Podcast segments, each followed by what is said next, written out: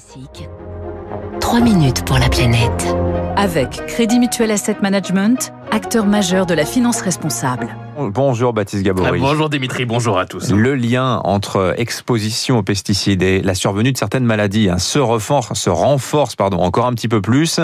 Euh, c'est la conclusion d'une étude majeure publiée la semaine dernière par l'INSERM, l'Institut National de la Santé et de la Recherche Médicale. Et oui, pendant trois ans, hein, une quinzaine de scientifiques de l'INSERM donc, ont passé en revue les résultats de cinq mille trois cents études publiées ces dernières années sur l'exposition aux pesticides. Leur dernière expertise collective remontait à deux mille treize. Et bien, résultat, ils ont identifié trois nouvelles maladies pour lesquelles il existe une présomption forte d'un lien entre une exposition professionnelle aux pesticides, c'est-à-dire pour ceux qui sont en contact régulièrement avec ces produits, les agriculteurs par exemple, présomption forte d'un lien donc avec ces trois nouvelles maladies. Xavier Koumoul est professeur de toxicologie à l'Université de Paris, co-auteur de cette expertise collective. Maintenant, on identifie de manière claire un lien sur les troubles cognitifs de l'adulte avec un type de pesticides pesticides particuliers qu'on appelle organophosphorés, et puis sur deux maladies respiratoires, la B P C O, qui est la bronchopneumopathie chronique obstructive, qui est une maladie des poumons et des bronches qui est très grave, et également la bronchite chronique, qui est évidemment aussi une pathologie respiratoire.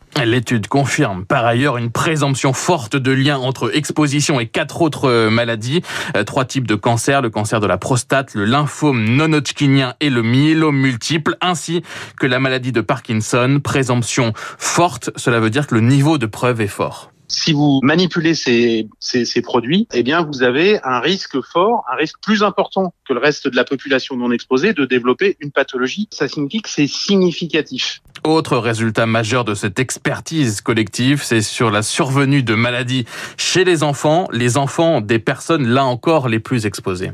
On a pour les tumeurs, sans distinction, s'il y a une exposition pendant la période prénatale aux pesticides, des tumeurs du système nerveux central. Le système nerveux central, c'est le cerveau, la moelle épinière. Et puis enfin, on a également des leucémies aiguës qui sont associées si on a une exposition domestique aux pesticides, et là encore, sans distinction de type de pesticide. Ce sont des résultats qui sont effectivement très inquiétant.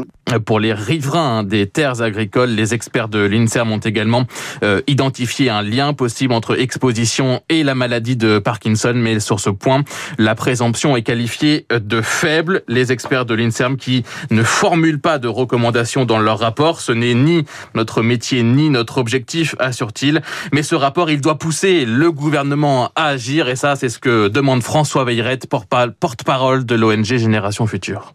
Maintenant, le gouvernement Bah, serait bien inspiré de s'emparer de ce rapport et de dire bah, voilà, on ne peut pas continuer de faire de l'agriculture de la même façon à la vue de ce rapport qu'on le faisait hier. Ce qu'on veut maintenant, c'est euh, des actions claires de la part du gouvernement pour la réduction de l'usage des pesticides en France. Le rapport de l'INSERM, enfin, confirme un lien entre l'exposition au glyphosate, le fameux glyphosate, et cette maladie, le lymphome non hodgkinien. Le glyphosate, dont l'autorisation de mise sur le marché doit être revue en fin d'année prochaine, donc fin deux mille vingt-deux, par l'Union européenne. C'est donc une nouvelle bataille également qui est attendue l'année prochaine. Merci Baptiste Gaboriau, six heures cinquante-sept.